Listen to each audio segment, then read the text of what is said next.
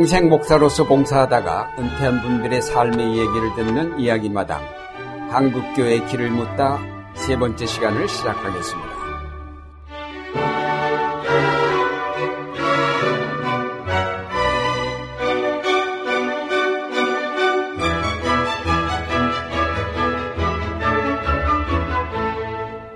진행을 맡을 안동교회 원로목사 유경재, 홍인교회 원로목사 김태복입니다.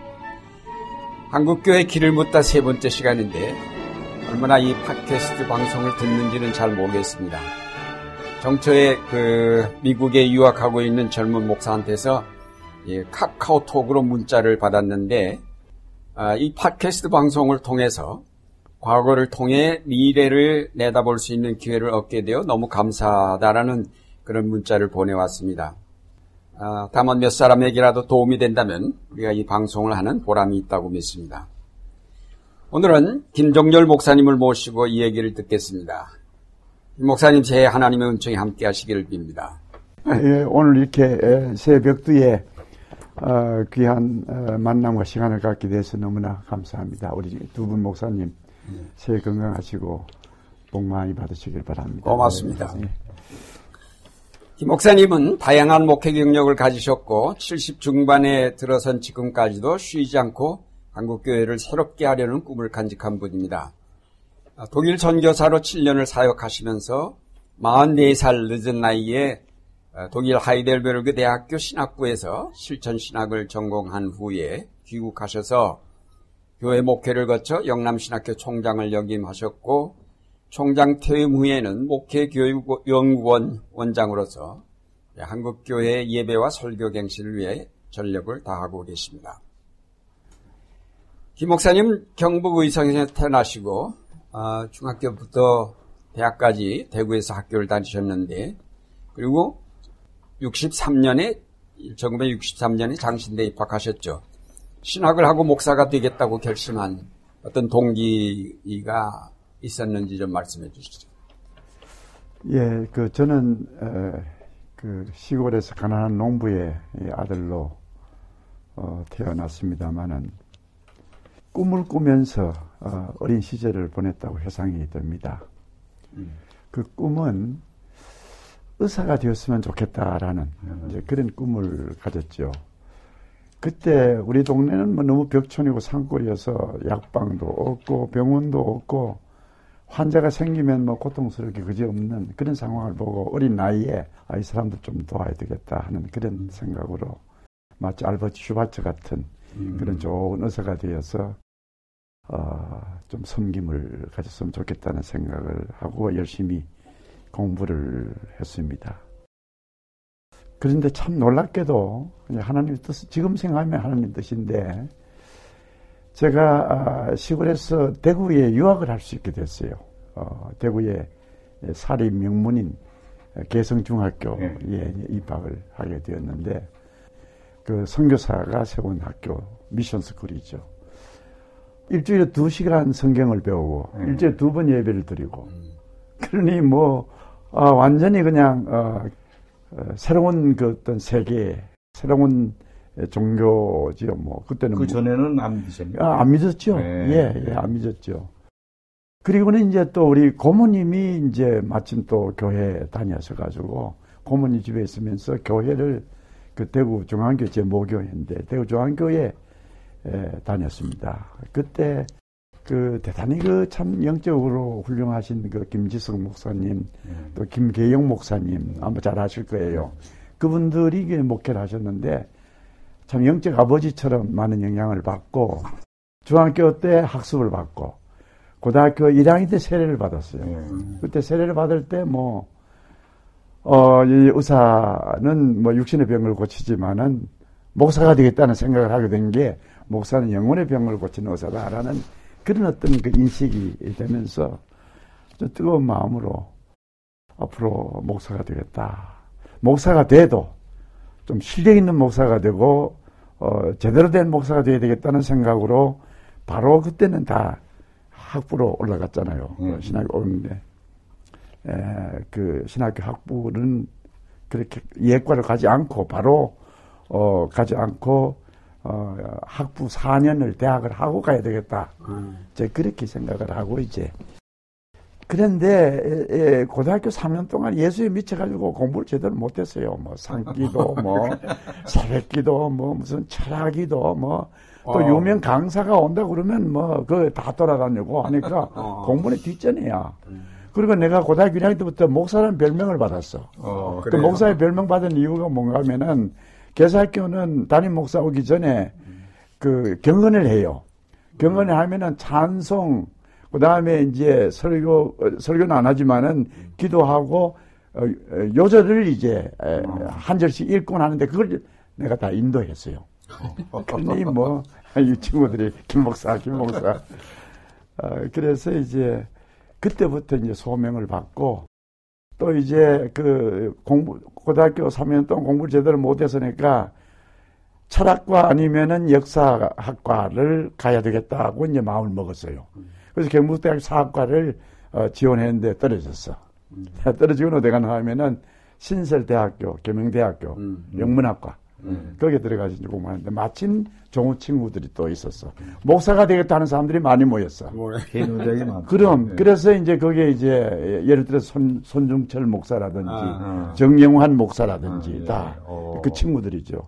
그래서 그 다락방 그룹이라는 그 저 그룹 활동도 하고 어 아주 참 그 신나게 에, 대학 생활을 하고 이 장신대 이제 오게 그때 계명대학이 설립된 지 얼마 안 됐을 때. 4년 됐는가. 그러니까 뭐 아무나 뭐 들어갈 수 있는 어, 그러나 좋은 친구들이 많이 왔고.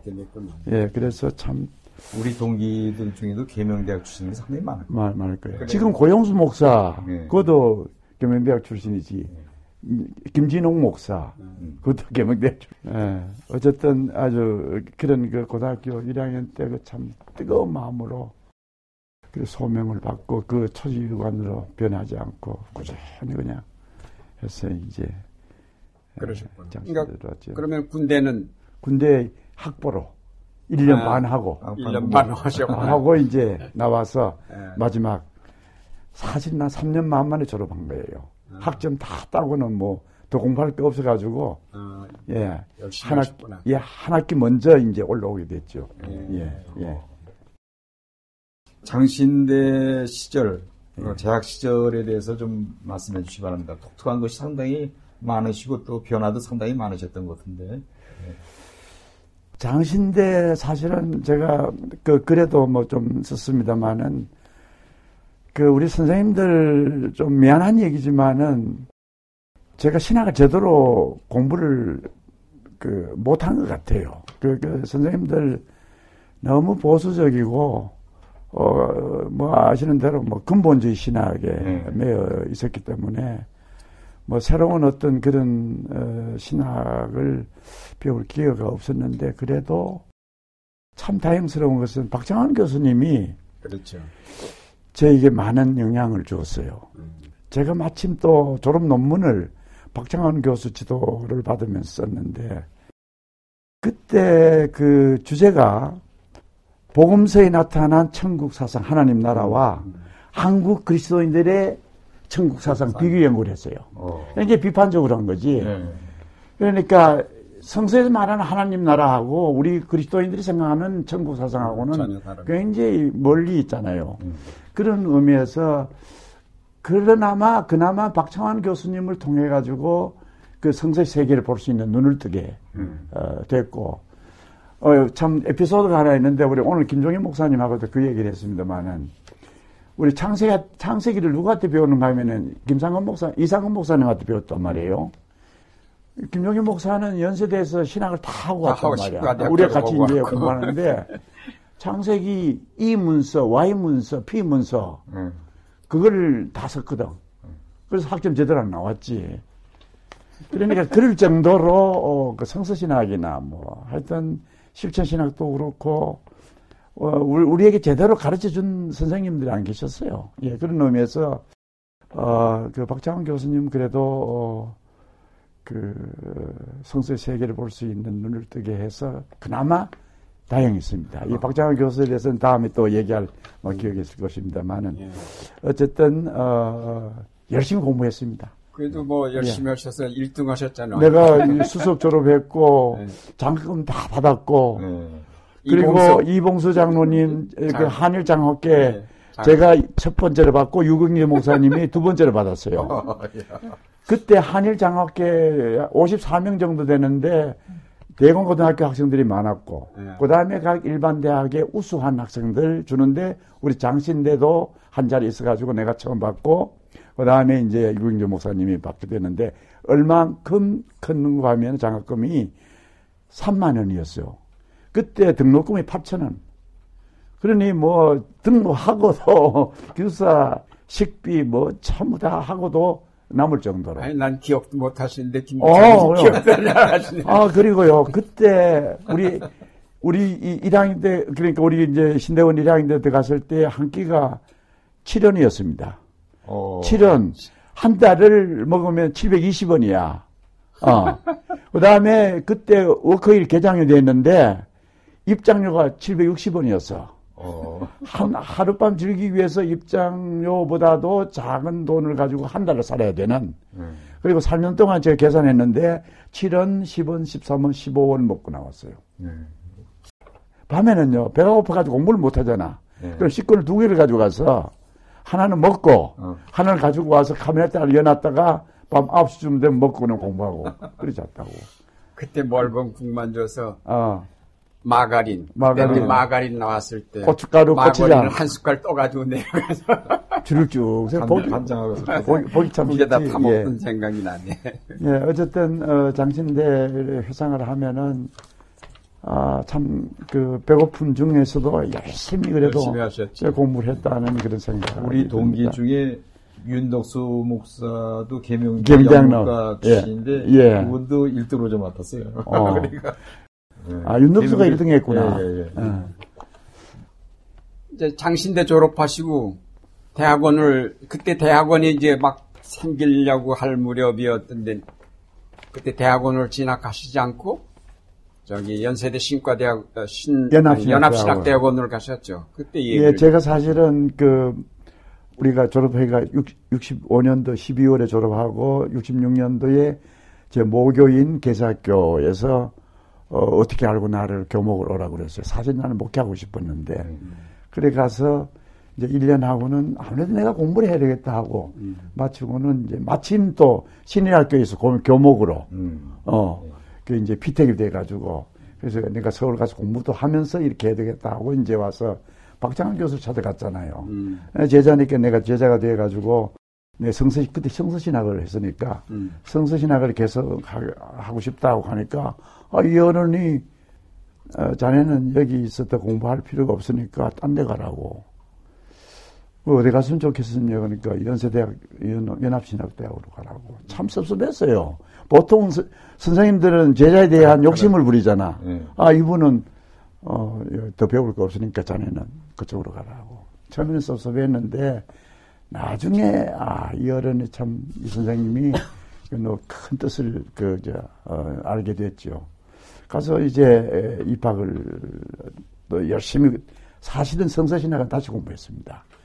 여름에, 예, 여름에 에, 독서실에 가서 고등학교 3학년 입시생들하고 같이 성서신학, 연대는 다르잖아요. 입학시험 치기 위해서 한 2, 3개월 동안 열심히 이제 공부를 해가지고서 거기도 그래도 성적이 좋게 한 2등쯤 해서 들어갔어요. 어. 예, 예, 들어가서 열심히 공부를 했는데, 아, 참, 뭐, 황홀했습니다. 이제. 저희는 황홀했죠. 이, 이런 얘기가. 충격도 받고 어, 황홀도 황홀도 하고, 도전도 받고, 예. 서남동, 안변무, 독일에서 온 그 브라이덴스타인이라고 부광석 대단한 분이죠 그분도 지명관, 김정준, 그 다음에 이제 성서신학을 내가 하지 않고 기독교 윤리를 했어요. 정하은, 정하은. 음, 어. 그 다음에 그 감신대 또그저 윤, 하여튼 이런 분들 강의를 들었는데 아 이런 세계가 있구나.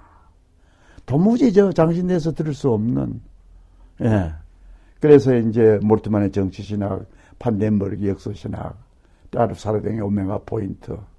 더욱 놀란 거는 마르시스트 크리스찬 다이얼로그. 그 이제 정하운 교수가 그 과목을 가지고 이제 하는데. 근데 참 어떻게 제가 그, 그 거부감 없이 그것이 흡수가 되었는지. 예. 학문은 그랬지만 그 삶의 현장이 도시문제연구소 훈련생을 했다 들어가게 됐어요. 그때 그 화이트라는 미국에서 온 그 노정근 박사가 도시문제연구소 소장이고 그때 바로 이제 판자촌 그 영세민 아파트 그쪽으로 어 소위 말하는 집 주민 조직 CO라는 community organization 가난한 사람들을 위한 그런 훈련생이 되게 들어가서 거기서 내가 어 연희동 그저그 판자촌 허는 헐고는 영세핀 여덟 평 아파트짜리 그게 우리 애들 셋 데리고 들어가서 1년 반을 살았습니다. 그게 살면서 결국은 대학원 논문을 또 굉장히 라디칼하게 썼지요. 사회 정의 실현을 위한 교회의 권력 정책. 사회 정의 실현을 위해서 교회가 어떤 권력을 행사해야 되겠는가 하는 그 소울 알린스키라는 흑인 음, 조직가가 예, 흑인 조직가 그분의 그 이론 그리고 이제 존 C. 베네트 정치신학 그 다음에 리차드 쇼울의 혁명신학 그 다음에 라인홀드 니버의 사회정의 어. 뭐 이런 것들을 이제 신학적 어. 바탕으로 하고 네. 논문을 썼는데 그 논문이 우수 논문이 돼가 또 기독교 사상에 1971년도 10월호에 발표되기도 하고 그때 심사하는 교수들이 그 논문을 보고 나는 얘기가 아, 당신의 저 보수 아주 그, 그 근본주의 저 장신대 출신이 어떻게 이렇게 논문을 급진적으로 썼느냐고 그래서 내가 정말 정도를 가고 싶습니다. 정도를 가려면은 극 위에서 극 좌로 어, 회전하지 않, 않으면 안 되지 않습니까? 그래서 내가 그렇게 썼다라고 뭐 해서 참 에, 교수들이 웃고는 우수 논문으로 이렇게 해서 그때부터 제가 사실은 소위 떴습니다. 그래가지고 기독교 사상, 복된 말씀, 뭐 하여튼 글을 많이 썼어요. 음. 그걸 모은 게 바른 신학, 바른, 바른 목회, 음, 바른 신학. 그게 이제 그렇게 나온 겁니다. 음. 그런데 제가 생각할 때는 예. 그래도 청소년 시절에 슈바이처가 되겠다고 하는 어. 그런 시가 어. 그래서 그렇게 환자촌이든지 뭐 이런 예. 청계천 그런 그 어려운 사람들 돌보는 예. 그 시각을 갖게 되지 않으셨나. 네. 그래서 내가 어떻게 이렇게 리베랄, 어떤 면에서 리베랄 내지 라디칼하게 음. 됐는가를 회상을 또 해보니까 그게 있어요. 그런 것도 네. 있고, 뭐, 심성이 또 그랬을 수도 있지만은, 장준하 사상계를 제가 어. 대학 시절에 봤어요. 네. 대학 시절에 봤다고. 사상계의 영향을 작년? 안 받을 수가 없었지. 안 받을 수 없었지. 함석헌 씨도. 예, 함석헌 씨알의 소리. 네. 그래. 예. 그리고 이상하게 그 저 안병무의 그때 광야, 네. 그다음에 현존, 음. 그다음에 김재준 박사의 제 3의 길, 제 3길, 3의 길인가. 김재준. 김재준. 음. 음. 이런 것들 내가 보게 되었고, 그 다음에 또 저기 장신대 가서는 기독교 사상, 기독교 사상 창안호부터 봤어요. 예. 아, 그걸 이제 그 그렇죠. 그 허책방에, 허책방에가 사가지고 1957년부터 나왔어요. 음. 그러니 그게 뭐 완전히 다르잖아요. 그래. 요즘도 아까 우리 김종희 목사가 얘기했는데 김종희 목사도 그 얘기를 하더라고. 음. 자기도 사상회를 봤는데 음. 지난번에 뭐 그 저 13일에 모였을 때 뭐 그냥 WCC 예. 예, 안고 빠진 뭐뭐 찐빵이라고 뭐 야단 제일 어. 올렸죠. 아 그랬다고 그 얘기하면서 자기가 사상계를 통해 신학 기독교 사상을 통해 가지고 어, 많이 이제 그, 그 됐다는 그런 그러니까 얘기. 그 당시 네. 사상에 이제 김 목사나 저 어. 1년 차인데 어, 어. 뭐또 같은 시대에 어. 봤잖아요. 그러니까 그 어. 당시 사상계 대학 다니면서 보았다. 사상계 영향을 안 받은 대학생들 좀 이상한 사람이었다. 그래. 그 어. 당시 상당히 받았고 지금 말한 대로 어. 함석헌 씨의 이제 CR의 소리 같은 거. 어. 뭐 아주 나는 완전히 그 애독했고 어. 또 한편으로는 이제 이 저 무교회주의자들이 내는 조그만 잡지 같은 것들. 그래. 진리와 독립이라든지 어. 뭐 이런 종류의 김교신 책, 네. 뭐 이런 것들. 이런 책들이 이제 우리들에게 그때 많은 영향을 준 거죠. 또 신학도 그때는 새바람이 막 불기 시작했잖아요. 그렇습니다. 예. 아까도 얘기한 뭐 세속도시 이런 것들이 다 그때 쏟아져 나오고. 예. 예. 그러니 그 세속도시 같은 것이 그때 한참 나오고 뭐 예. 그런. secular city 네. 그런. 그래, 그래서 그때 그 목회적 상황이 새문안교회 대학부 지도를 했거든. 네. 아, 그 대학생들 완전히 뭐, 뭐, 뭐, 자기, 그 라디칼한 아주 소위 말하는 속담을 빨갱이들 네. 모인 곳이었잖아요. 전태일 사건 그 유명하잖아요. 네. 그때 학생들 총, 총, 그 지휘를 했잖아요. 그 이제 세문안 대학생들 거기서. 서경석이가 그때 회장했고. 음. 그래서 그 학생들 그때 박동연이도 그 저 법대 1학년생. 아, 예. 그래가지고 그 저 아산 판자촌 우리가 사는 그쪽에 와가지고 야학하고 어 그 저 세속도시 읽고 그다음에 보네포에 그저 신들 공동 생활 네. 읽고 그때만 해도 본회퍼는 한국 교회에서 인정을 하지 않았습니다. 그러나 그럼에도 불구하고 예, 그런 책들 읽으면서 아, 굉장히 막 그냥 막 저는 막 완전히 아주 그 영어로 얘기하면 exciting 됐죠. 예. 무릎을 치면서 이럴 수가 있느냐. 이렇게 황홀, 어, 참 대단한 세계가 있구나 하고 눈을 번쩍 뜨게 됐는데, 예, 참 놀라운 일이죠, 뭐. 예. 그 후에 예. 연동교회로 가셨나요?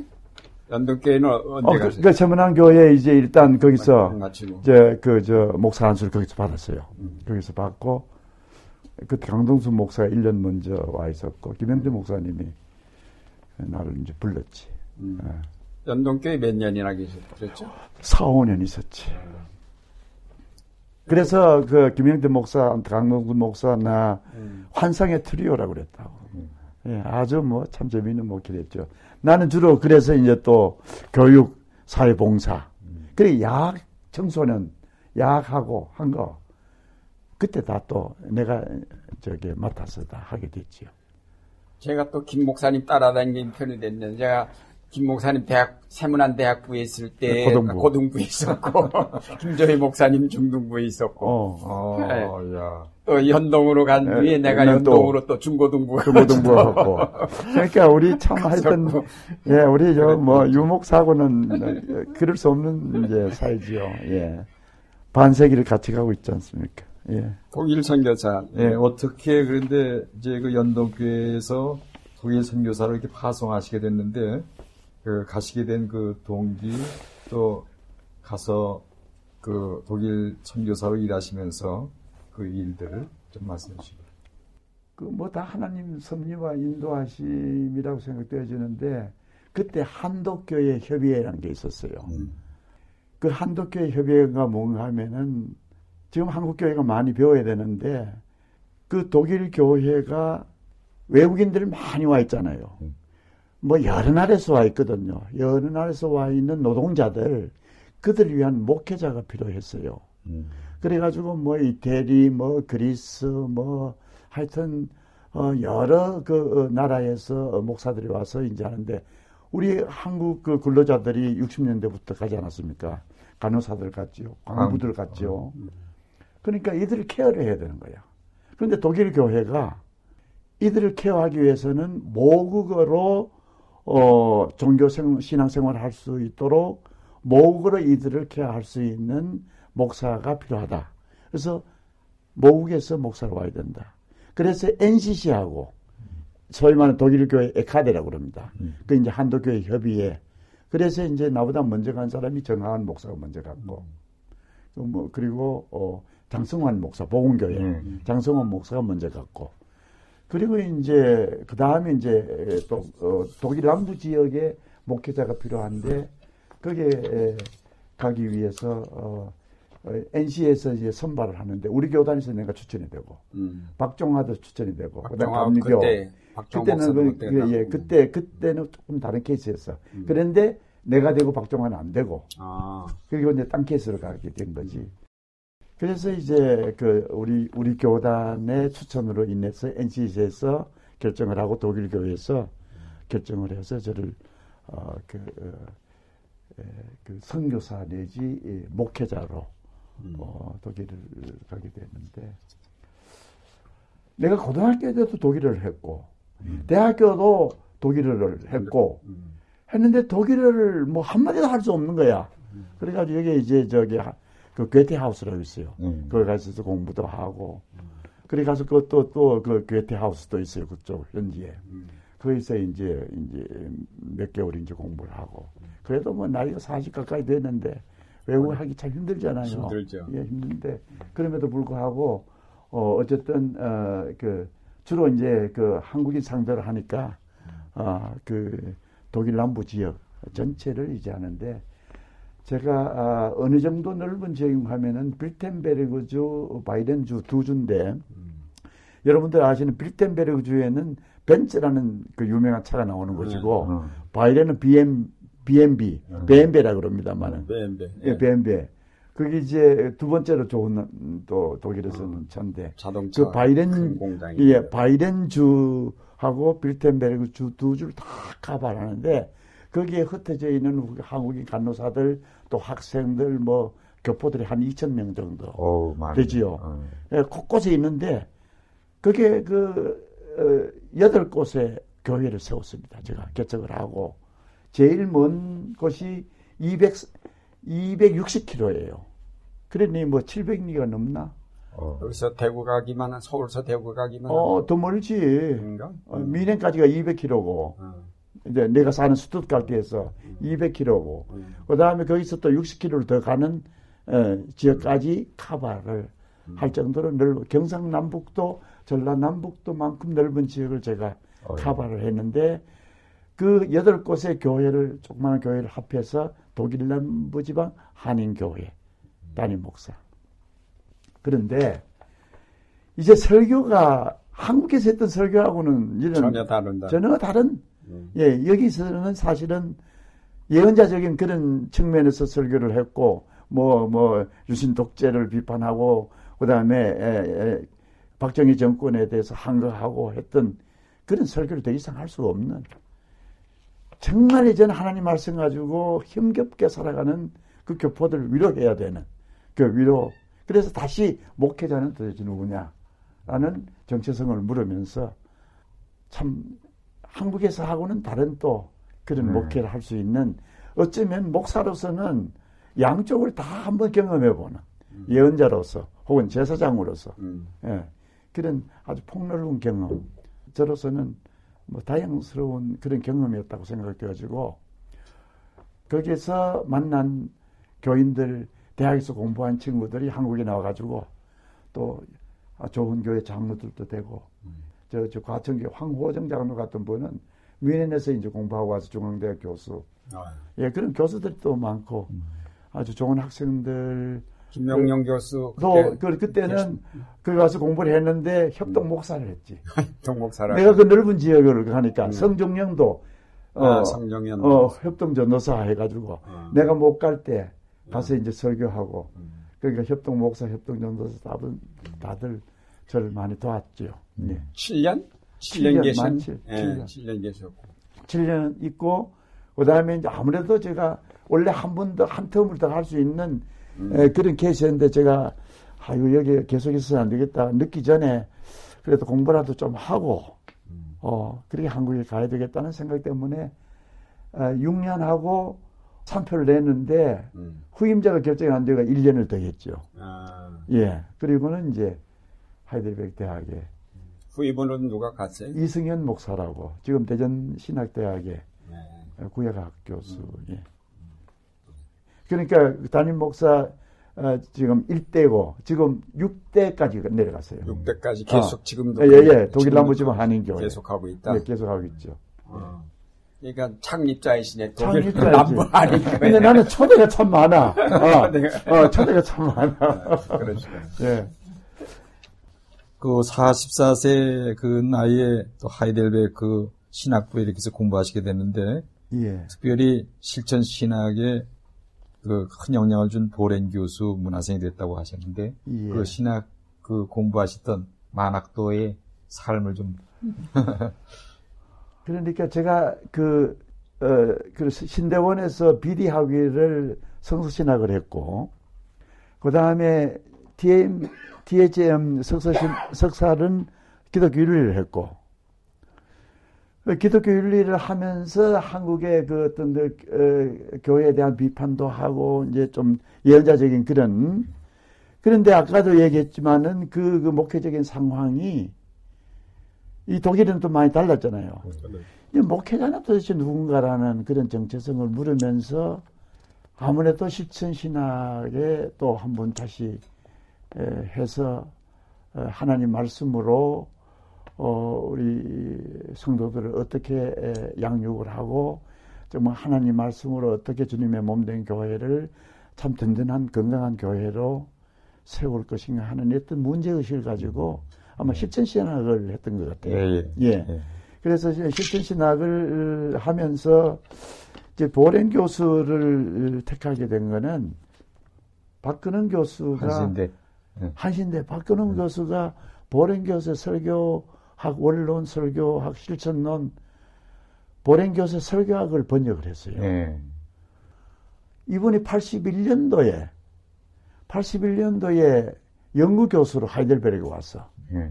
아. 내 그때 그 독일 남부지방 목회할 때인데 와가지고 책을 하나 주더라고요. 1981년도 사인 보니까 81년도 그게 이제 보린 교수의 그 책 번역한 거야. 그러면서 그분이 어, 실천신학의 대부는 어, 이 보렌 교수고 음. 그 위에가 소위 그 트루나이젠 음. 스승 그 바로 위, 에 스승이 트루나이젠 음. 트루나이젠 또 그 저 목회 원론 또 그 저 박근원 교수가 번역을 했거든요. 음. 예. 그래서 실천신학을 했으면 좋겠다 하고 이제 그 보렌 교수를 택했는데 알고 보니까 보령 교수는 외국 외국 사람에게 학위를 안 주는 분이에요. 예, 외국 사람에게 학위를 안 주는 분인데 어쨌든 그래도 그게 참 그 독트란트 문화생이 돼가지고 한번 해도 뭐 대단한 거죠. 그래서 일단 어, 그 학위 그 주제를 주는데요. 그 너무 어려운 주제였어요. 그 무슨 주제인가 하면은 블룸하르트 그 handwrite를 쓴 편지를 옛날 글씨로 쓴 것을 번역해서 편지 목회를 그 가지고 이제 박사학위 논문을 써라는 거예요. 그래서 이제 슈투트가르트 그 뷔르템베르크 주 주립 도서관에 그 블룸하르트 Archiv가 있어요. 음. 거기 들어가 보니까 한 2천 통이 있어 편지가. 음. 근데 뭐 그거 뭐 독일 사람도 해독하기 힘들어요. 아, 예. 아주 난필이구나. 아, 여기 남필이고 말고 그는 그 구약, 그, 저, 그, 뭐, 저, 19세기 그 핸드라이터니까 또 아무도 이럴 수 없는데 지금 독도 이정이라는 분이 이제 그걸 번역하고 있어요. 음. 예. 하고 있는데 그걸 가지고 논문을 쓰라고 하니까 도저히 뭐 안 되잖아. 그래서 포기를 했어요. 포기를 하고 실체 신학을 제대로 좀 공부를 어, 하면 좀 맛이라도 좀 봐야 되겠다 하고 그분의 그 강의 그 이제 포레중이라는 강의. 그 다음에 그 밑에 프로 세미나. 그 다음에 세미나. 그 다음에 독토란트 세미나. 이런 게 있어요. 그거 뭐 다 그냥 그제 녹음기 갖다 놓고 앞에 제일 앞에 앉아가지고 그래가지고 이제 그걸 이제 했고 참 그 보련 선생님이 고마운 게 일본에서 온 젊은 동력 신학대학 실천 신학 교수 어, 야마구치라는 교수하고 나하고 그 보렌 교수의 그저 어, 그 에, 조교 조교 대부스라는 분을 붙여가지고 공부를 시키는 거야. 음. 일주일에 두 번, 7시에서 9시까지 2시간 동안 그 교, 조교하고 같이 이제 공부를 하, 는데 이제 설교 연구, 그 설교를 분석하는, 그 다음에 이제 그 신학 서적을 읽고 또 공부하는 예를 들어서 트루나이젠의 전기가 보른 교수 썼는데 그 예언과 목회라는 그 제목이에요.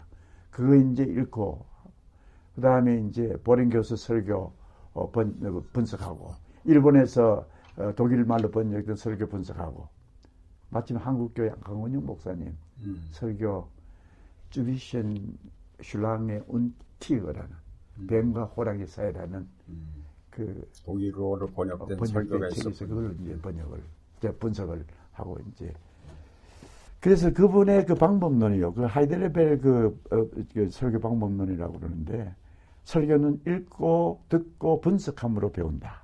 음. 라는 그런 그 명제가 있어요. 음. 그래서 이제 거기서 참 그 트루나이젠 책을 읽으면서 그 세계를 트루나이젠 바르트 친구잖아요.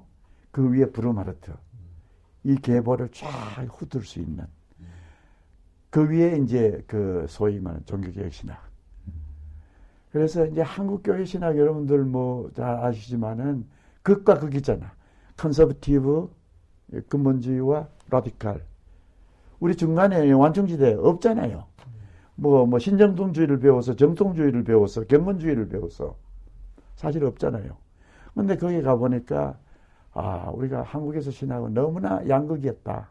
중간에 완충이 없잖아. 정말 종교 개혁 신학에서부터 개혁 신학 전통이 쭉 흐르는데 이걸 우리가 맛을 못 봤는데 저는 뭐 보링 교수 통해 가지고 그 세계를 볼 수 있는 것만 해도 음. 그 신학의 광맥을 음. 아주 보는 그런 눈이 생긴 것만 해도 어, 참 좋았죠. 음. 그리고 이제 그렇게 공부하면서 한국 교회를 보니까 아 이거는 뭐 한국에 있을 때도 마찬가지였지만은 한국 교회는 설교에서도 본문을 떠난 설교.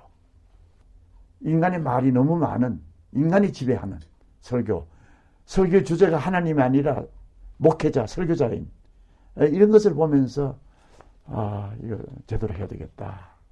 그래서 사실은 이제 교육해가지고 한게 예배 강단 한국 교회를 좀 새롭게 해보자 네. 하는 이제 그런 어떤 문제 의식이 생긴 거죠. 그렇죠. 그러니까 늙은 뭐 늙었다기보다는 노학생이었지 뭐. 그40 중반 넘어가지고 공부를 해도 그런 그 어떤 그 의지와 의욕을 가지고 공부를 했기 때문에 그래도 내가 뭐 사실은 학위는 뭐, 뭐 제대로 뭐, 뭐, 아, 못 받았지만은 지금 이렇게 할 수 있는 것은 그때의 어떤 그 충전된 것이 아니겠는가. 너무 음. 고맙죠, 뭐. 그래요. 예, 예.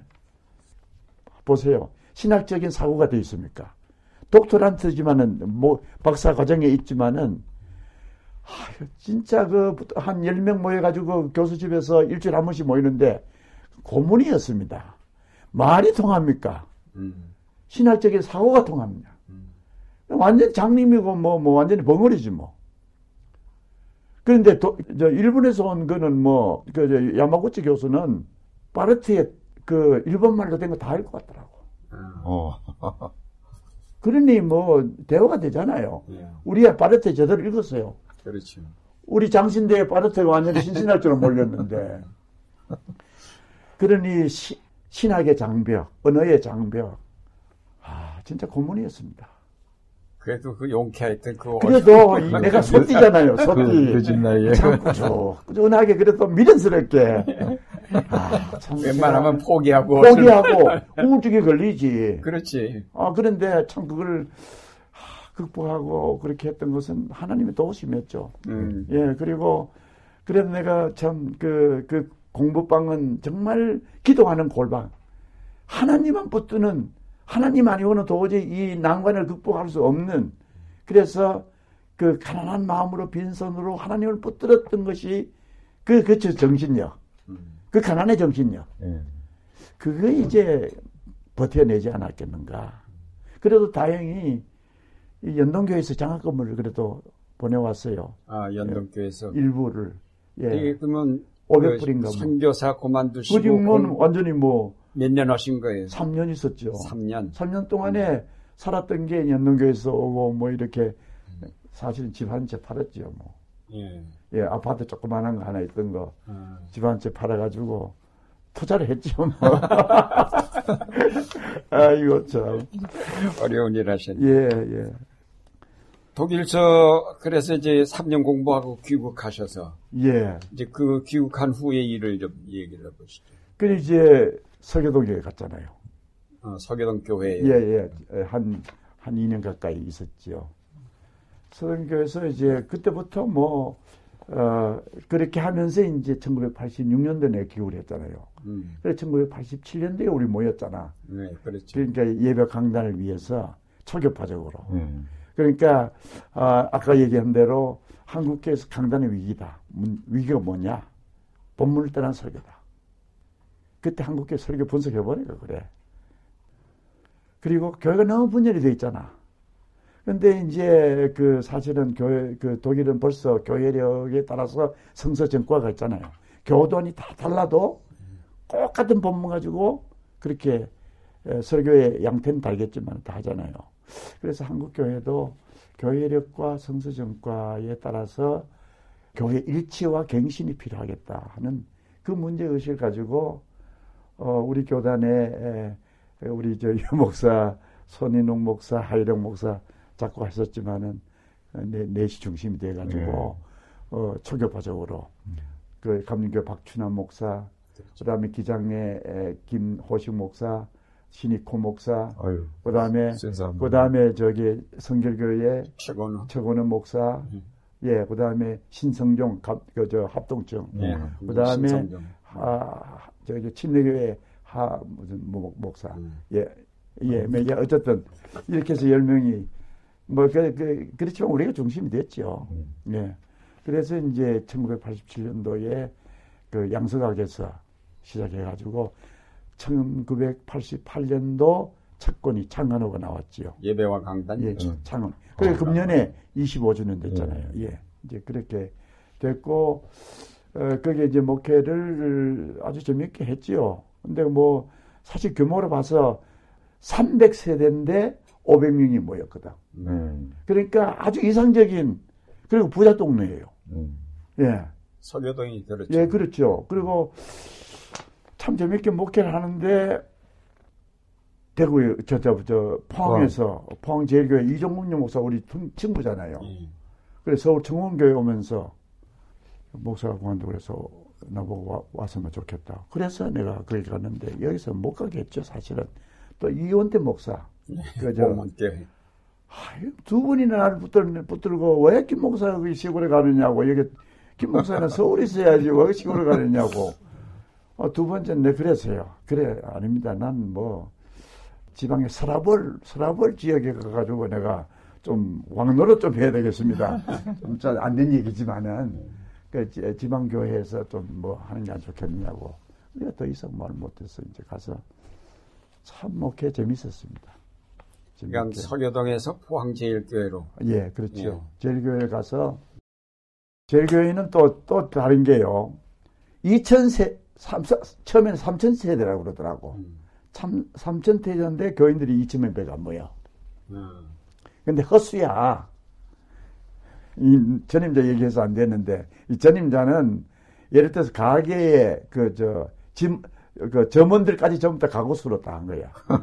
그 다음에 이제 가정부, 옛날 가정부 있었잖아. 네. 가정부도 이제 분리해가지고 다 세대, 세대를 많이 이렇게 했어. 그래서 내 구조조정을 두 번이나 했는데, 음. 한 번은 하니까 한 2,000세대로 딱 줄었고, 그 다음에 하니까 천미 세대를 이제 딱 줄여요. 그러니까, 아, 허수가 참 많았어요. 그런데 인가 기도되지 않는 가정이 700세대였어. 여기하고 다르잖아요. 음. 여기에는 보통 부부가 다 거의 나오고 자녀들이 나오니까 300세대지만은 500명이 오고 음. 거기는 인가 기도되지 않는 세대수가 많으니까 세대수는 많아서 교인 수 는 적은, 적은 거.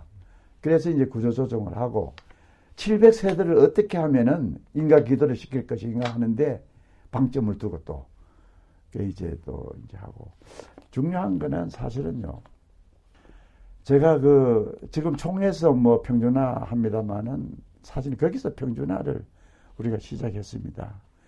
제가 첫 당면을 하면서 우리 예산 30% 내놓읍시다 그랬다고요. 음. 30% 내놓자고 그러니까 그 장로 때 깜짝 놀라는 거야.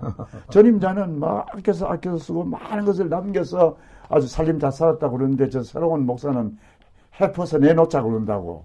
처음에는 그랬습니다. 그래서 어떻게 30%인가 하면은 국내 선교 미자립 교회를 위해서 10% 내고 사회 선교를 위해서 10% 내고 해외 선교를 위해서 10% 내자. 어, 네. 사실은 50% 내자고 하고 싶었어요. 왜냐하면은 칼빈 선생 50%거든요. 네. 그러니까 4분의 1은 목, 목회자를 위해서, 4분의 1은 교회 관리를 위해서, 또 4분의 1은 그 이웃에 있는 가난한 사람들을 위해서, 그 다음에 외국인 노동자들이 많았잖아요. 전해봐요. 네. 그 사람들을 위해서는. 그러니까 50%를 바깥으로 내야 되는 것이 그게 칼빈의 교회 재정의 원칙이었어요. 음. 그러니까 50% 내자 그러면 교회들 저, 저 장모도 안 될 것 같아서 30% 줄여가지고 내자 그렇게 해서 했는데 이것도 어, 그러니까 30%면 대단한 거죠. 대단한 거지. 대단하지. 그래서 우선 하고 시, 할수 있는 것이 뭔가 하니까 미자립 교회를 돕자는 것. 음. 10% 내자. 4천만 원 냈잖아요. 어휴. 그때 저 4억이었어. 지금은 뭐 수십억이지만은. 음. 4억에서 10% 사, 사천을 딱 내고 160개 교회 중에 60개 교회가 미자립 교회야. 그리고 100교회 최소한 한 구좌 5만 원씩 내라. 이렇게 해서 이제 모은 게 1억 천만 원 했어요. 내가 이원장하고 음. 우리가 4천만 원 내고 음. 이래가지고 아, 노회 어 노회에서 노회에서 음. 그때 노회가 교회다. 그래 그래 음. 교회로는 그렇게 했습니다. 노회가 교회다. 그게 하나 있었고 그 다음에 160개 교회 교회가 지교회가 주님의 몸으로서 한 노회가 주님의 몸인 교회인데 60개 교회가 다리가 연약하고 허약하면 이거는 건강한 교회가 아니지 않느냐. 이 다리에 힘을 주고 건강한 교회를 주님의 몸된 교회로서 노회를 만들기 위해서는 60개 교회에 우리가 공급을 해야 되지 않겠느냐는 그런 또 지론을 또 가지고 이제 노회가 교회다. 그래서 이제 평전을 했는데 그때 전도사 목사들이 아, 20만 원, 25만 원, 뭐 30만 원 많이 받아야 음. 이렇게 받았던 때거든. 그것도 한 교회 가서 3만 원, 2만 원, 뭐 5만 원 이렇게 구걸하다시피 가서 했던 게 그때 현실이었습니다. 그래서 평전학을 55만 원 딱 거의 배를. 어. 그 다음에 자녀들 교육비 다 이렇게 하고. 그게 이제 저 우리가 저게 시초가 돼가지고 내가 전국적으로 지금 그 시범 그저 노 예의 그 저 모델 그 설명하기 위해서 썼다고. 음. 총회 농어저프 와서 몇 번 강의도 하고. 아, 그러니까 지금 지금 하는 게 그거야. 예. 예. 서울로 해도 뒤늦게 이제 그런 것. 아, 글쎄 말이야. 어. 그리고 제가요 참 또 획기적인 걸 했는데 딱 가니까 버스 대형 버스가 네 대야. 그 대형 버스 네 대 가지고 뭘 하는 거 하면은 그게 여의도 순복음교회 그 본따 가지고 이렇게 한 건데. 도시를 도는 거지. 그래, 그러니까 그건 도시가 아니고 시골 꼴짜기마다 어. 꼴짜기마다 전부 다 가서 훑어오는 거야.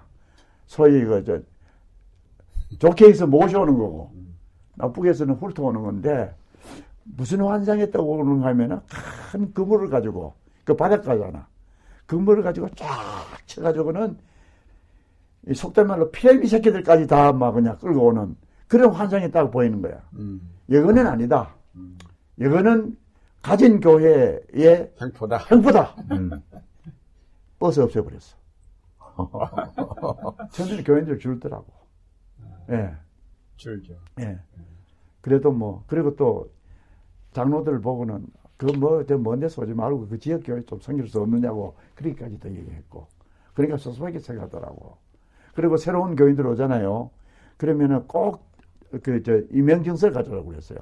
담임 목사한테 얘기했느냐? 음. 얘기 안 했다면 얘기하고. 수평 이동 막기 위해서. 아, 수평 이동 막기 위해서. 음. 이제 그렇게 캐톨릭 생각이 나더라고요. 지역교회. 그 다음에 지금도 참 그 아주 교인들이 그리워하는 게 뭔가 하면은 이 사순절 문화가 없잖아요. 음. 우리 한국의 사순절 문화. 사순절. 사순절 문화가 뭐, 그, 저게, 그, 보통 보면은 이제, 명상하고, 기도하고, 성경 읽고, 경건생활 훈련한다고 그러는데, 여기 하나 빠진 게 있다. 그게 경건에서 가장 중요한 게 뭔가 하면은, 하나님이 기뻐하시는 금식인데, 그게 그 어, 이사야 58장 금식인데 그게 뭔가 하면 사회적 약자를 돕는 거다. 사회적 약자를 돕는 이게 바로 구제다. 구제가 사실은 굉장히 경건에서 굉장히 중요한 거다. 음. 우리 삶으로 어, 몸으로 들리는 건데 그래서 사순절 장학 바자회를 열었어. 장학 바자회. 예, 사순절 장학 바자회를 열었는데 여러분들 장롱에 그 찾아보면 입을 만한 게 있을 때니까 그가 안 입는 거 다 가지고 나오고 하여튼 어, 우리 저 장학 과제에서 우리 사람들을 사람에게 투자를 해야 되니까 건물 짓고 이렇게 하는 것보다는 사람에게 투자하는 게 중요하니까 장학 과자에서 사람을 키우자. 이제 이렇게 해서 이제 장학 과자를 열었는데 아 이게요 엄청나게 센세이션을 일으켰어요. 그냥 막 그냥 방송도 하고 포항시가 전체가 그냥 막 움직이는 그런 장학 과자였어. 참 더 그 놀라운 거는 어느 장로님 네 분이 통장을 하나 가져왔어. 5천만 원이야. 어. 어, 내 이름 그 목도장 하나 가지고 이거 뭐냐 그러니까 이게 장학바자. 나는 이걸 가지고 장학바자에 참여하는 겁니다. 재산 일부를 정리하고 이거 장학바자. 그래 익명을 해주세요. 지금 밝혔지만 이대공 장로네요. 음. 예. 어. 그렇게 하고 어느 소아과 의사는 환자들 300명인데 그날 환자 수입을 전부 다 가져온 거야. 어. 그게 이제 나는 병원에서 장학 과제를 했습니다. 그때 장학 과제를 시작하면서 내가 이제 설교를 독일 교회 얘기를 한 거야. 독일 교회는 우리 유산 을 자식들에 안 물려주고 교회와 사회에 다 환영한다. 기본 문화가 우리는 없지 않느냐. 우리 이제 개인적으로, 가정적으로, 교회적으로 에, 그때 그 주제가 뭔가 하면은 받은 애 나누어주는 교회. 우리가 구걸해오는 손을 빈손으로 보내지 말자. 쪼막손으로 보내지 말고 개인적으로, 가정적으로, 교회적으로 베풀자. 나누자. 이제 이게 이제 내 목회에서 굉장히 중요한 예, 거였죠. 그래서 참 신바람 나는 그런 목회를 어, 했었고 그게 이제 뭐 생명의 전화도 개설했고 또 그 저 손소리 그 저 농아 음. 농아인 자매우들 그 저 영일 포항 영일을 전부 가정 조사를 하니까 한 한 300 가구가 농아인 가정이더라고. 음. 그래서 처음에 편지 보내가지고 그 농아부 신설하고 손소리 그거 음. 교육시키고 그 다음에 이제 농아 전도사 모시고 소년 소녀 가장들 전부 다 조사해가지고 그러니까 사회 선교 일환으로 음. 이렇게 해서 이제 사회 선교 어, 또 그다음 미자립 교회 돕는 일 또 해외 선교도 그때 그, 그 선교사 가봉에 우리가 한 사람 보냈는데 이걸 노회에 내놔 버렸어. 노회 노회 내놓고 음. 이거는 우리 우리 교회만 할 게 아니 노 노회 선교사다. 그래서 세계 선교부를 또 하나 신설해 가지고 음. 이제는 권역별로 해서 열한 나라를 몇 교회씩 맡아 한 권역에 보통 보면은 한 교회 하나씩 해서 힘겹게 하는데 한 지역에 한 사람 택하고 몇 교회가 달라붙어서 이렇게 하자 해서 열한 가정 선교사를 파송하는 그런 또 놀라운 어떤 기적적인 일도 있었죠. 거기 노예가 포항 노예. 포항 노예죠. 예. 지금은 이제 두 개로 됐지만은. 예. 그래서 장로들이 처음에는 여기 기부터 기부터 하다가 낮에는 좋아가지고 음. 제가 너무 잘한다고 하니까 음. 아주 뭐 신바람이 나가지고 어깨에 올라가고 또 놀라운 거는 교인들이 헌금을 음. 내가 뭐 헌금 강조 안 해도 자기들이 내는 헌금이 헌금을 가지고 무엇에 사용한가를 보더라고요. 그러니까 헌금 더 나오는 거야. 그래. 예. 그래서 참, 내, 그 7년 동안 목회를 했는데, 그 포항제일 목회는 참, 참, 그, 어, 신바람 나는 목회였고, 지금도 생각하면 아름다운 목회였고, 음. 내그 50, 금년에 내가 이제, 에, 그 신학 수업을 시작해서 지금까지 50년이 되는 해요. 63년에 신학 시작했으니까 50년. 그러네. 50년이 되는데, 그 한복판에, 한복판 포항제일교회가 있었고, 그때 또, 어, 내가 87년도에 부임하면서 우리가 예배 강단 음. 만들었잖아. 그렇죠. 그때부터 교회에 따라서 또 음. 설교하고 예배를 드릴 수 있는. 그래서 포항 지역에는 지금도 어, 가장 큰 후원자고, 네. 그 이대공 장로 어, 내부는 뭐 크게 지금 매월 돕고 있고, 음. 지난번 설교를 위한 신하신화 있는 설교 출판비 그분 그분들이 다 부담을 할 정도로 네. 참 포항 지역이 생각하면 제가 뭐 그냥 너무 고맙고 아름다운 교회다라는 생각을 하게 되지요. 그런데 네. 7년 동안이란 그래, 짧은 예. 기간 동안에 가서 대변혁을 일으키셨 아, 변혁을 일으켰죠. 예. 그래 내가 이제 그 영신대 총장으로 이제 나오게 되니까 주위에서 분들이 총회장 안, 안, 안 하시고 가시겠느냐 그랬어.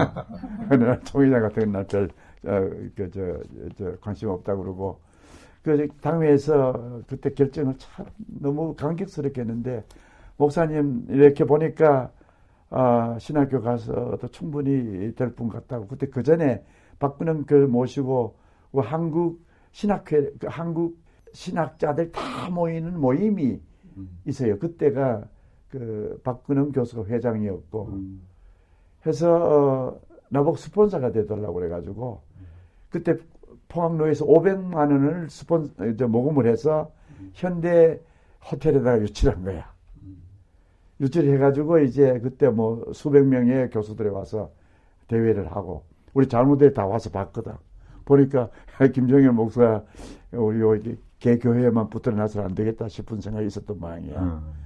그래서 아, 목사님 뭐 보, 보내시는데 그냥 보내지 않고 기도와 함께 재정적 지원을 하겠습니다. 음. 그래서 매년 지원을 음. 했었죠. 영남신학교. 예, 예 영남신학교 음. 하다가 이제 내 나온 이후에도 조금씩 하다가 후임자가 그냥 뭐 선교 정책이 다르다 그러면서 이제 중단시켰죠. 그래서 금년부터는 어떤 새로운 변화가 있을지 그건 모르겠어요. 그걸 지금 기대하고 있는데.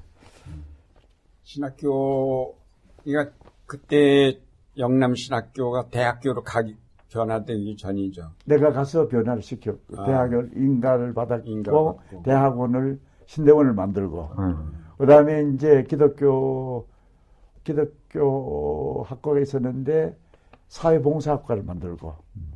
제가 획기적인 그런 또, 또 교수들, 좋은 교수들 많이 모시고, 음. 구라파에 막 돌아다니면서 이미국 교수, 그, 저, 스위스 공부한 분, 또 투빙에서 공부한 그 여자 교수, 기독교육, 음.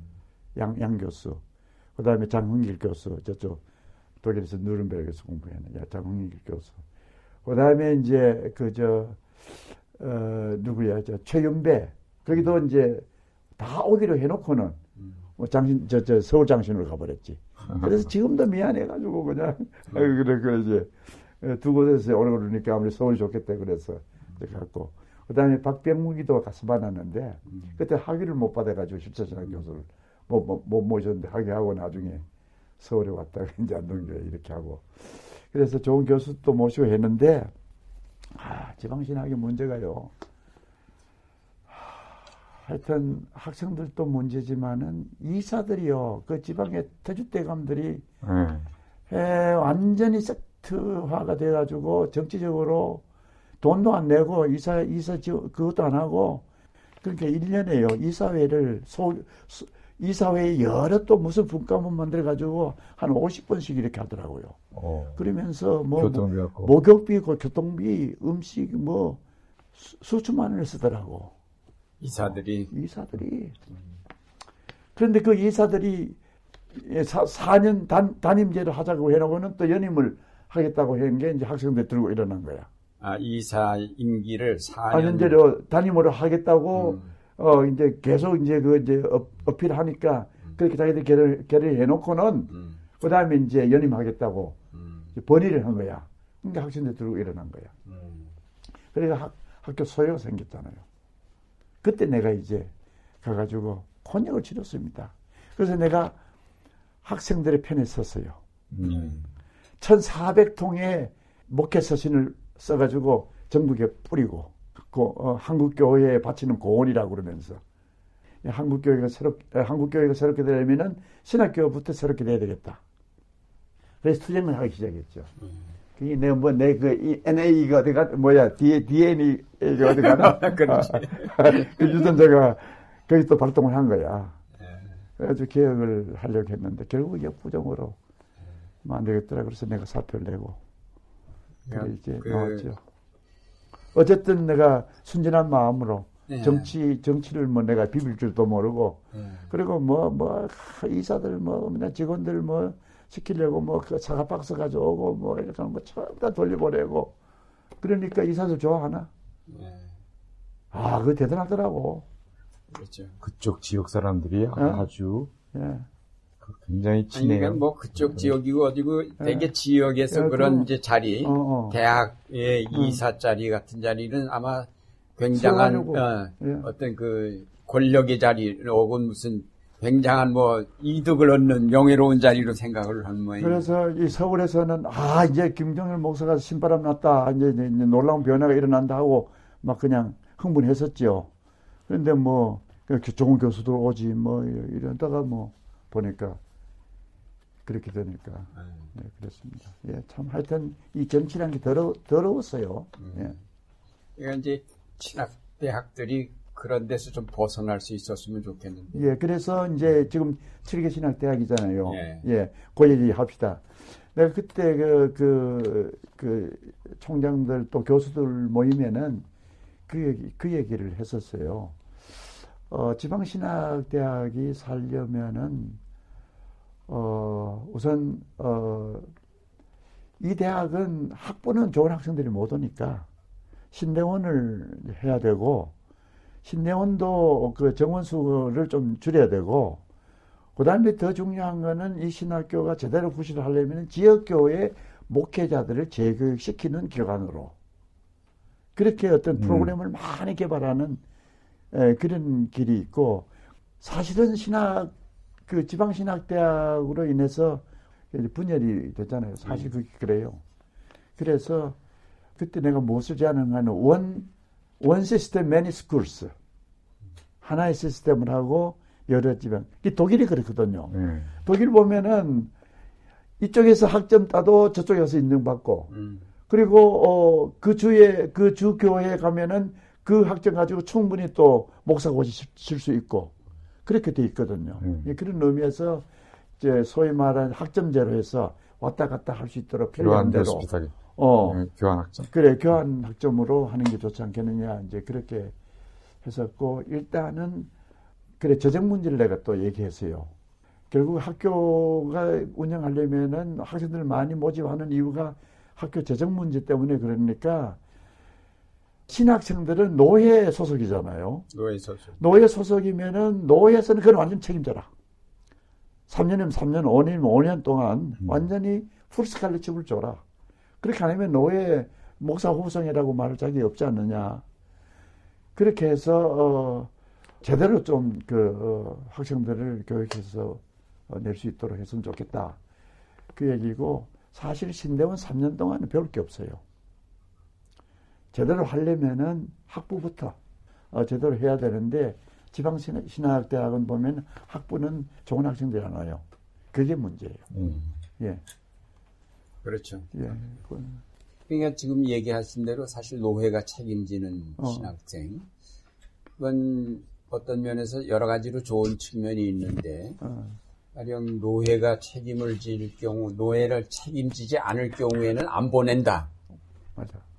예. 그러면은 어. 신학교 어. 학생들 조절도 되고, 그러면. 신학교 운영도 어려움이 없고, 어. 또 교회는 교회들대로 신학생을 그냥 이름만 지원하는 것이 아닌 실제로 네, 실제로 책임을 지고 지원해주는. 그 관리가 되거든. 또. 그렇죠. 그러면은 어. 관리가 되고 그럼. 여러 가지 좋은 측면이 있는데 그것도 우리가 한번 어. 아, 교회 이 총회가 깊이 생각해 보아야 할 문제라고 생각돼요. 좋은 말씀이에요. 네.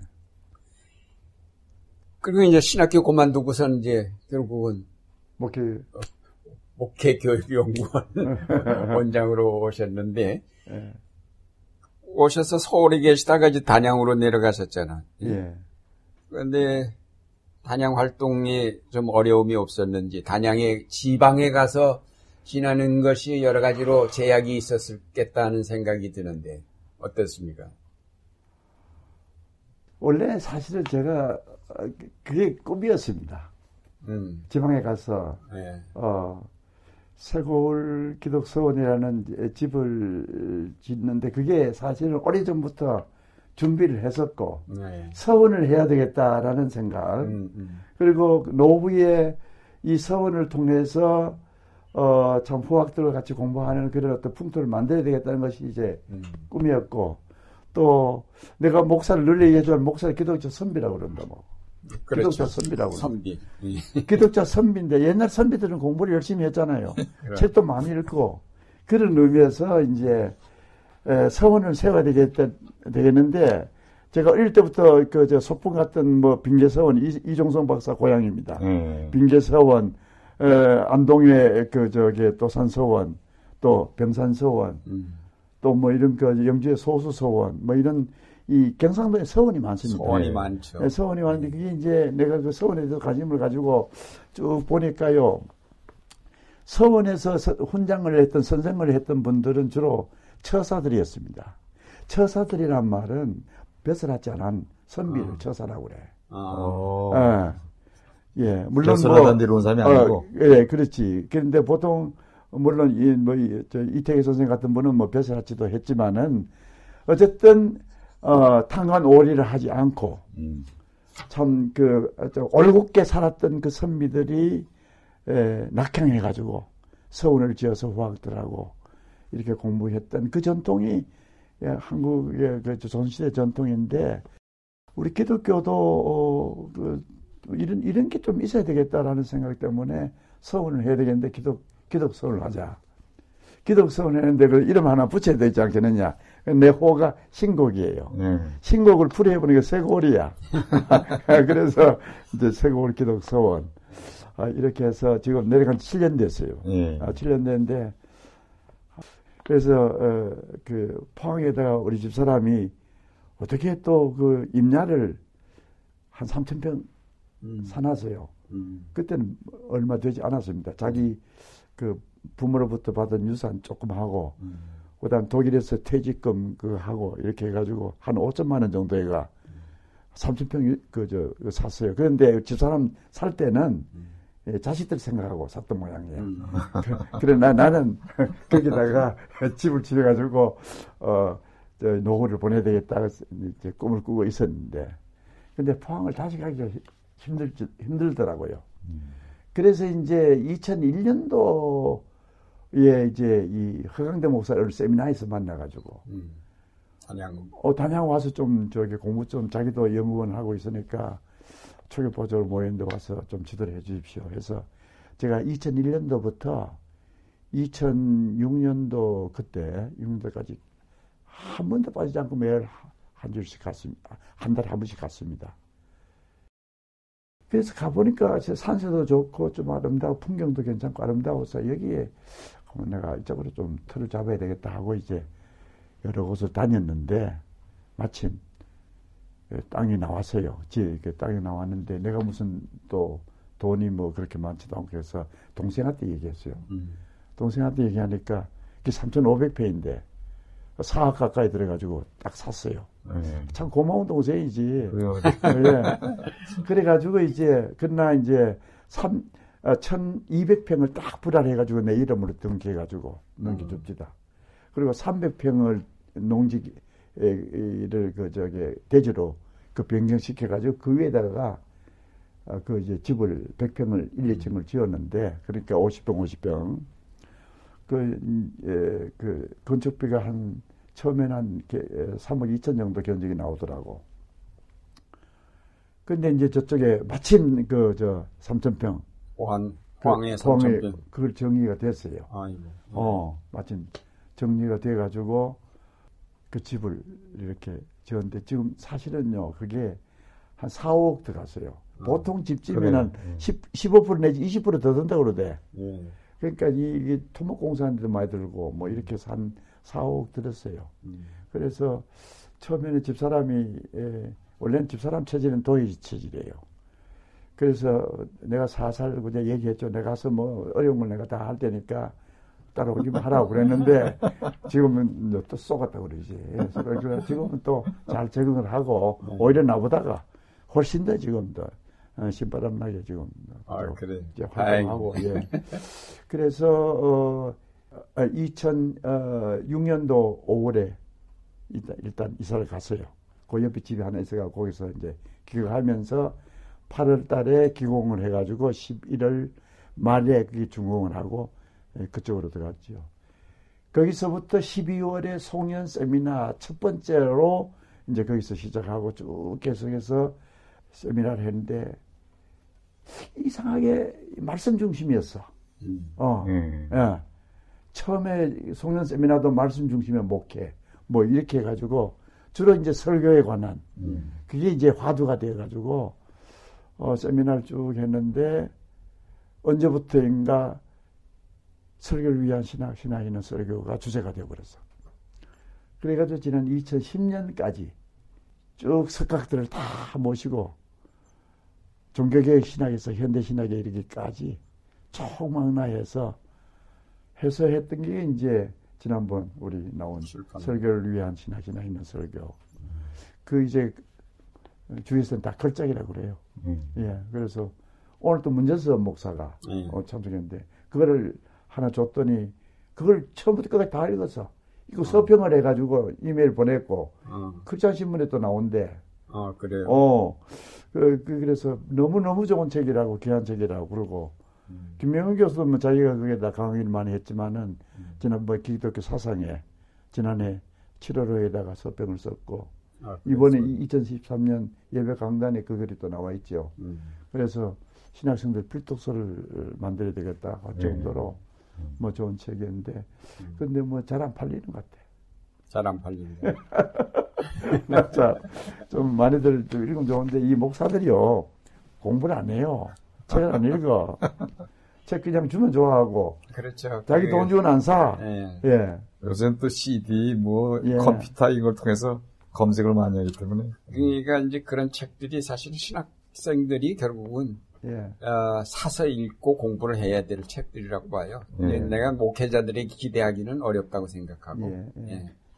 한국교회 목회자들 공부를 별로 안 하는 그 지난 월요일 날 음. 경선호에 한 50명 이상 모여서 그 예배 강단 가지고 이제 음. 세미나를 했는데 내가 그때 그 얘기를 했어요. 여러분들 내가 지금 나이가 77인데 음. 어? 지금도 나는 설교 앞에서는 또 신학 앞에서는 학생이라는 자세로 끊임없이 공부를 하고 있는데 여러분 아직 많이 젊었지 않냐고 공부하라고 그래. 그리고 목사 껍질 좀 벗기라고 음. 어?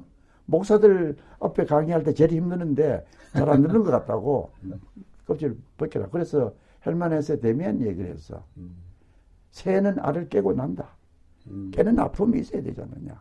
껍질을 벗는 아픔이 있어야 되지 않느냐. 어? 공부 좀, 좀 하자.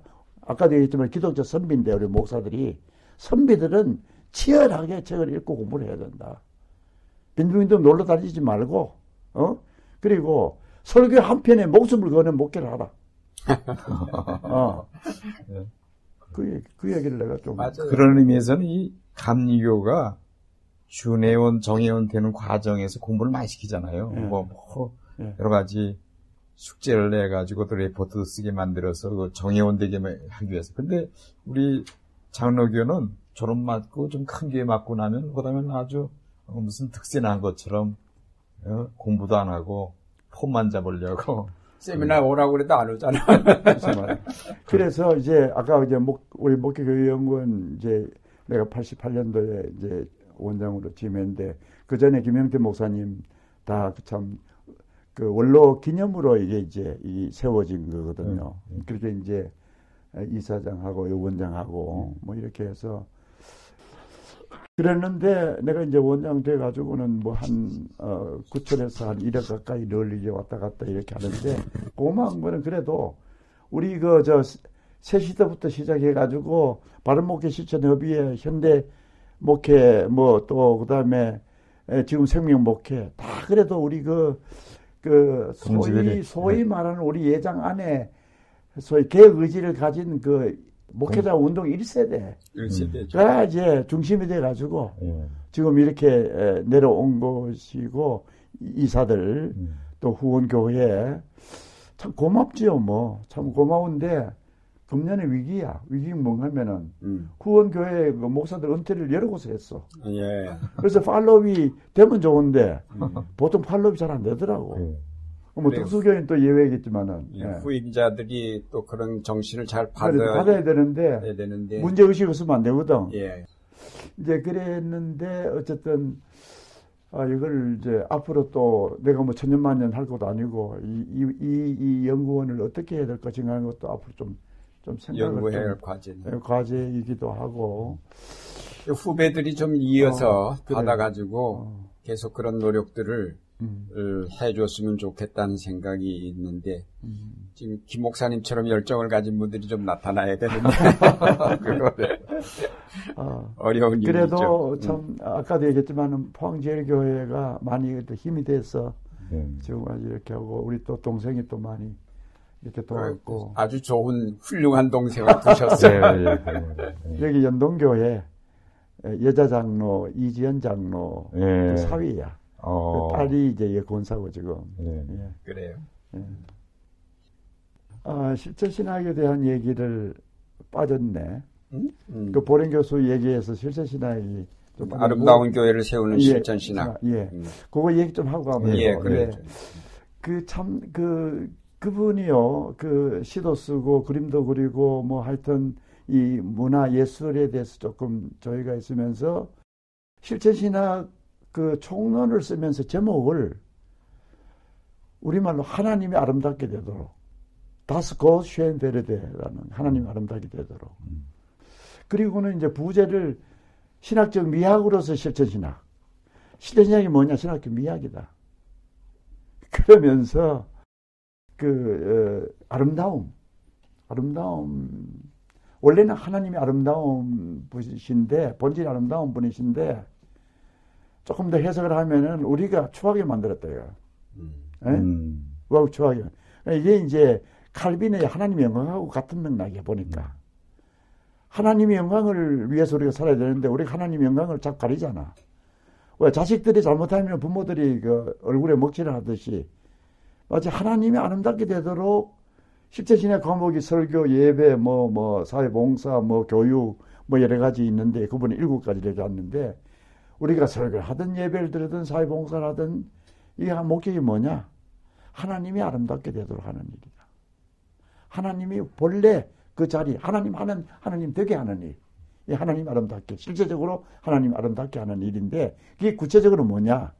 교회를 아름답게 세우는 일이고, 사회를 아름답게 하는 거죠. 실천 신학은 교회 신학인과 동시에 세상을 위한 신학이 되어야 되는. 음, 음. 그리고 이분이 실천 신학의 그 주제 그 태제 가운데 에, 에, 실천 신학은 신학적 미학이라는 것도 하나 하고 그 다음에 실천 신학은 교회 일치 에큐메니컬 신학이다. 실천 신학은 계획 신학 전통에 서 있는 계획 신학이다. 그리고 실천 신학은 농학이다. 농학이다. 농학이다. 음. 인간의 죄로 말미암아 황폐하게 된 이 땅을 기경하는 농학이다. 음. 그게 이 세상을 위한 신학이. 이 보통 우리가 생각하기 힘드는 거잖아요. 그래, 그래. 예. 그런 의미에서 실전 신학은 교회 신학일 뿐만 아니라 이거는 세상을 위한 신학이다. 라는. 그래서 음. 요즘 내 화두가 아름다움입니다. 음. 어떻게 하면은 교회가 아름답게 세워질 것인가. 하나님 보기에 힘이 좋은 아름다운 교회로 세워질 것이냐. 그리고 성서적 근거를 창세기 1장 첫째, 둘째, 셋째 이렇게 놓게 하나님 보시기에 좋았더라, 하나님 음. 보시기에 좋았더라, 좋았더라, 좋았더라 하고 마지막에 심이 좋았더라. 요게 이제 이 신학 성서의 근거인데 네. 그런데 베스트만이 그걸 그 원래 그 히브리 말로 톱, 톱이에요. 톱을 일곱 가지로 해석했어. 어떻게? 어, 그 아름다움을. 음. 일곱 가지로 해석했는데, 에, 아주 첫째는 기분 좋고 유쾌하게 하는 거. 기분 좋고 유쾌하다는 거. 안게네면이라는 거. 그 다음에 브라크바라고, 아, 쓸만하다. 음. 유용하다. 그 다음에 프로인들레히, 음. 아주 친절하고 자비로운. 그 다음에 주베크 매지그, 아주 목적에 아주 알맞는. 음. 그 다음에 이제 sittlich gut, 아주 도덕적으로 흠이 없고 선한 것. 그리고 schön, 곱고 예쁜. 뭐, 이게 이제 그, 그, 심히 좋다란 말을 이 일곱 가지로 해석을 했어. 네. 어. 그리고 참 하나 중요한 게, recht. 옳은, 바른, 공평한. 이게 이제 좋다라는, 아름답다라는 개념이야. 심히 좋다라는 개념이야. 그런데, 참 놀라운 거는 우리의 어, 극치가 아름다움이 극치 진선미잖아요. 이게 다 포함이 돼서 진, true 얘는 순수한 거. 가짜가 아닌 불순물이 없는 순금 이, 이 pur란 말이에요. 진, 선, gut, 선하다. elegance. 그 다음 미. 얘는 이게 사실은 우아한. 에? 이게 엘리강스가 뭐, 뭐, 되겠네. 아주 우아한 진선미가 우리 한국의 미의 극치라고 생각한다면은 그 구약 얘기하는 심이 좋다라는 것하고 어, 어, 이렇게 맥이 통한다는 얘기지. 음. 그래서 교회가 정말 아름답게 세워지려면은 발레야 되고 순수해야 되고 어 정말 그 어, 선해야 되고 공정해야 되고 뭐 이런 것이 아니겠는가. 그게 아. 이제 이상이 돼야 되는데 지금 현실 교회는 이제 그렇지 못하다. 그러니까 그러니까 이제 이, 이 아름다운 교회를 어떻게 하나님 보시기에 정말 어떻게 힘이 좋은 아름다운 교회를 세울 것인가 하는 것이 어, 우리 그 실천 신학을 지향하는 우리 연구원의 목표이기도 하고, 예. 예. 그래서 이제 아까 얘기한 대로 2010년까지는 그 설교를 위한 신학 신학인 설교였고 2011년부터 아름다운 교회를 세우는 실천 신학을 가지고 한국 교회에 강론은 있는데 총론이 없어. 그래서 총론을 이제 하려고 앞으로 2001년도는 좀 하다가 2012년도는 두 책 그 뭐 내고 뭐 출판 기념회하느라고 그 세미나를 조금 소홀히 해서 그래서 금년부터 이제 본격적으로 해서 한 3, 4년 해가지고 아마 몇 년 후에는 또 책이 나올 겁니다. 실천신학 총론이 아름다운 교회를 세우는 실천 신학의 총론이 나올 겁니다. 예. 시간이 이제 많이 갔는데 예, 예. 좀 이제 우리 자, 마무리 좀, 쪽으로 가십시다. 아, 예. 예. 한국교회에 나갈 길이 무엇인지 어, 늘 글과 특강을 통해서 한국교회 예배 위기 또 교회 위기를 말씀해 주셨는데 거기에 대해서 간단하게 좀 말씀해 주시죠. 예, 그래서 그 우리 뭐 우리 유 목사님하고도 그런 걸 많이 얘기하는데 교회는 건물도 아니고 제도도 아니고 어, 예배당 개념이 아니라 하나님 나라 백성이잖아요. 한 나라 백성으로서 어, 이때까지 한국 교회가 지향했던 그 교회 성장이라든지 뭐 이거 보면은 소위 말하는 예루살렘 성전화를 가졌다는 거. 예루살렘 성전화. 음. 사실은 교회가 움직이는 교회, 광야의 교회, 성, 성막교회, 늘 움직이는 교회. 그, 저, 소위 그, 그, 몰트만이 얘기하면 엑스도스. 음. 그 움직이는 교회인데. 유목민. 어, 그러니까 이제 그, 그, 예루살렘에 정착하면서 그 몇백 년 동안 지으면서 그게 이제 고정화되면서 하나님이 그걸 갇혀버렸기 때문에 참 그 부패하고 타락한 교회. 그래서 예수님께서 이 교회를 헐어라. 내가 삶을 지켰다라는 것이 바로 이제 그 예수님의 그건데 우리가 이때까지 한국 교회가 어, 그, 교회 성장 위주로만 나온 게 예루살렘 성전을 위해서 가지 않았느냐 하는 게 하나하고, 그 다음에 기독교 왕국, 그 로만 캐도릭처럼 기독교 왕가가 되기 위한 그런 그 길을 가지 않았느냐. 그러니까 이게 다, 이게 잘못된 거다. 이제는 새로운 길을 가려면은 하나님 나라 백성으로서의 하나님 나라를 기다리며 하나님 나라를 어, 바라보며 어, 그 나라를 실현시키기 위해서 가는 이렇게 얘기하면 어떻게 될지만 소그룹 메가 교회가 아니라 메타 교회가 되어야 되는. 그래서 이제 그 부르마르트 아들 부르마르트는 정말 교회는 그 그분의 용어로 하면은 디클라인의 에르데라고 그래서 작은 물이라고 그랬어. 정말 작은 무리만이 하나님을 기다리는 하나님 나라를 기다리는 그 나라에 따라 그, 그 말씀을 따라서 살려고 하는 무리는 대중이 아니라 그 메스가 아니라 작은 무리다라는 그런 의미에서 스바냐나 이스라엘 저, 저 이사야가 희망을 그렸던 렘넌트 음, 남은, 남은 자, 네. 어? 남은 자가 결국은 어, 그 당시 방백들이나 왕들은 전부 다 우상에 가서 의존하고 강대국에 의존했지만은 남은 자들은 비천한 사람들은 빈손이 된 사람들 이 사람들은 결국은 하나님밖에 의지할 수가 없어서 하나님에게만 희망을 걸고 하나님을 의지하고 하나님을 하나님을 붙들고 살았던 그 남은 자들 거기에 희망을 걸었단 말이야. 그게 사실은 신약의 마태복음, 누가복음 이렇게 가난한 자가 복이 있다 하는 이런 의미에서 오늘 한국 교회가 뭐 계획이 돼도 엄청나게 계획이 돼야 되는 정말 말씀을 따라서 좀 제대로 하나님 운동을 펼치면서 가야 되는 그래도 이제 한국 교회 연륜으로 봐서는 아직 이제 어린아이 시점에 있는 것이 아닌가라는 생각을 하고 기독교 음. 서구 기독교 2000년에 비해서 한국 기독교는 이제 너무 아직도 연륜이 짧다는 생각이 가지면서 희망을 가져야죠. 그래, 근데 연륜이 짧은데 너무 빨리 늙어버렸어. 그래, 너무 빨리. 그래, 급 하강이 되는 그런 의미에서 이제 네.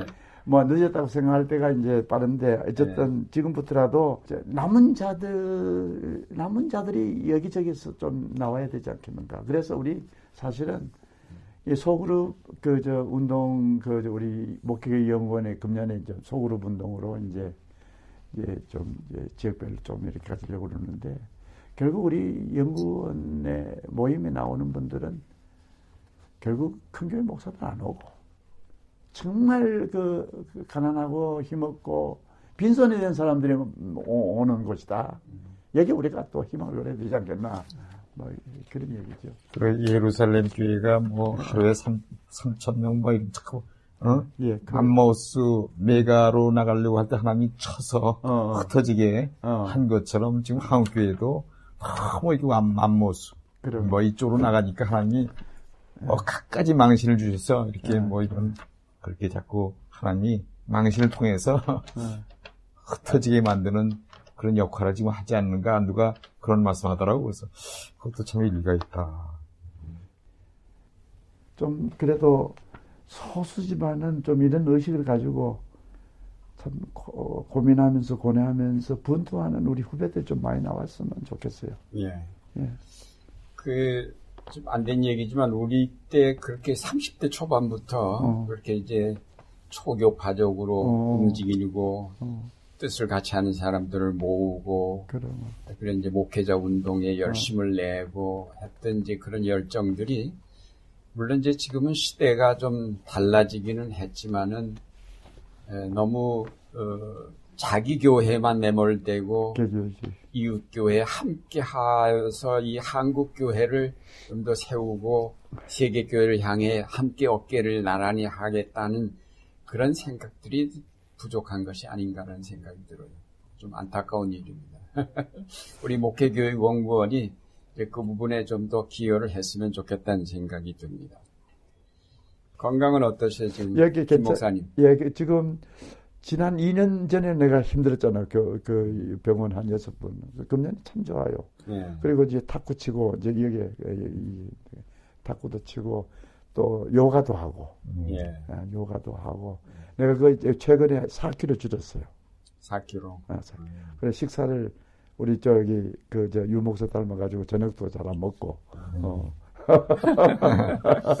아주 많이 줄여요. 예. 네, 그래서 좋습니다. 제가 제가 어느 자리에서 그랬습니다만은 내가 앞으로 사반세기는 더 살아야 되겠나. 그래서 한 100살 정도는 살아야 되지 않겠느냐 뭐 그 얘기를 하는데 하나님은 얼마나 허락할지 모르지만은 어쨌든 이 일을 내가 신나게 하고 있습니다, 지금도. 예, 음. 아주 신, 신바람 나게 하고 있고, 내일 이사회 때 우리 그런 얘기 하겠습니다만, 어쨌든 이 예배 강단, 총회교회력과 성서정과 이 재화변 확대를 위해서 지금 시범교회도 만들어야 되겠고, 시범노예도 만들어야 되겠고, 예, 그거에서 이제 지금 동문서주하고 있습니다. 예, 예. 예, 장시간 수고하셨습니다. 오늘 고맙습니다. 더 건강하십시오. 예, 네. 감사합니다. 아유, 감사합니다. 예, 예, 새벽도 이렇게 예. 어, 이런 이런 일을 우리 또 유 목사님하고 김 목사님하고 하는 일이 참 참 귀한 일이고요. 그렇습니다. 그 우리 그 원로들 얘기를 사실은 많이 우리 후배들에게 해줘야 돼요. 네. 해줘야 되고 그 이제 이게 일종의 회상인데. 그럼요. 예, 회상은 우리 그 보렌 선생님은 그, 그 설교학에서도 회상을 굉장히 중요시했어요. 음. 설교가 뭐냐? 회상이다. 아. 그 회상이 뭐냐?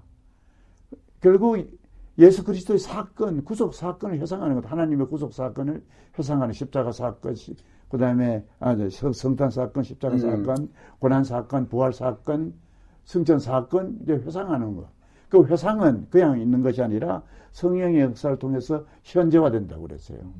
그런 의미에서 우리 그 그 원로 목사들의 그 살아온 그 삶을 목회를 신학 수업들을 회상하는 일은 굉장히 후배들이 중요한 것 같아요. 그래서 난 이 프로그램 너무 좋은 프로그램이다. 아주 좋은 말씀이고 이제 예. 이걸 시작한 목적이 바로 그런 데 있거든요. 예. 또 이런 삶을 기록으로 일단 남겨두는 것이 예. 어, 여러 사람을 위해서 도움이 될 것이다. 예. 또 한국 교회 이렇게 어, 앞서간 사람들이 이렇게 활동했다라는 기록을 좀 남겨두는 것이 좋겠다는 생각을 가지고 시작했는데 예. 여러 가지로 부족합니다.